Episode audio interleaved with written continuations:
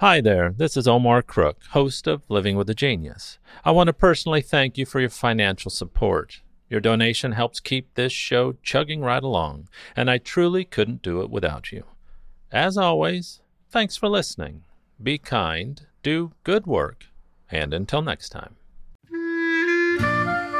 Here's Living with a Genius for January 3rd, 2021. Today is the birthday of J.R.R. Tolkien, born on this day in 1892, South Africa.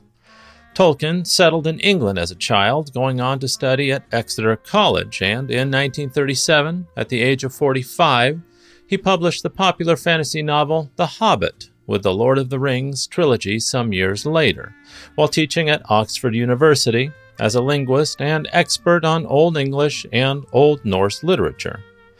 Tolkien was also a tireless instructor, famous for his lectures in particular.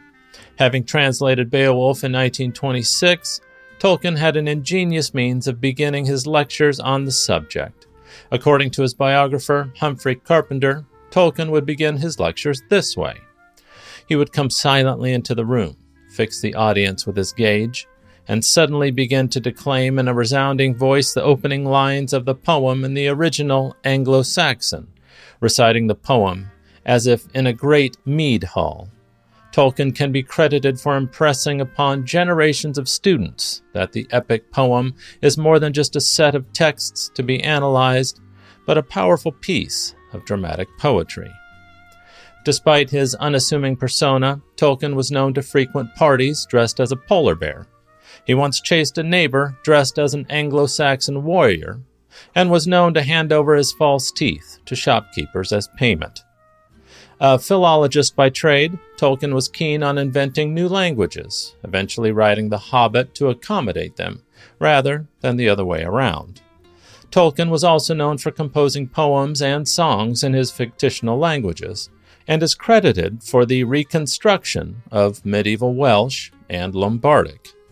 Tolkien enjoyed tremendous success, with just The Lord of the Rings and The Hobbit selling a combined 250 million copies, mostly during his lifetime.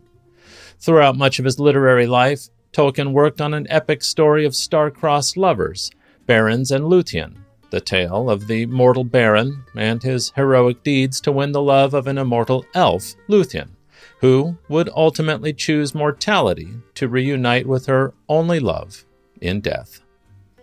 J.R.R. Tolkien died in September of 1973 at the age of 81, just 21 months after the death of Edith, his wife of 50 years.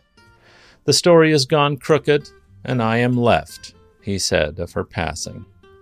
Tolkien would go on to have the names of Beren and Luthien added to the tombstone they would ultimately share.